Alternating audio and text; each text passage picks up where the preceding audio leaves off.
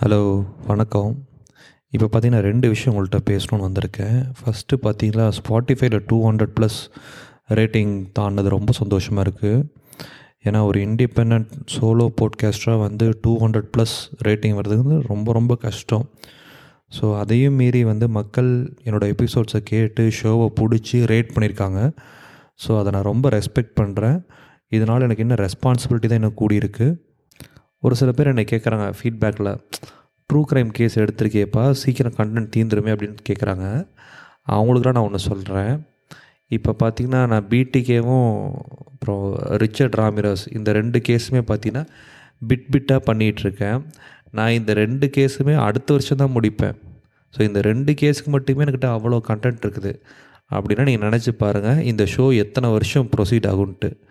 So கண்டிப்பாக வந்து கண்டென்ட்டுக்கு பஞ்சமே இருக்காது. அவ்வளோதாங்க.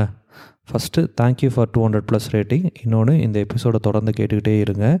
கண்டிப்பாக இன்னொரு விஷயம் என்னென்னா உங்கள் ஃபீட்பேக் எல்லாத்தையும் நான் படிக்கிறேன். ரெகுலராக ஃபீட்பேக்கை அப்டேட் பண்ணுங்கள் ரொம்ப நன்றி. தேங்க்ஸ் இது எனக்கு ஒரு பெரிய மைல் ஸ்டோன் தான்.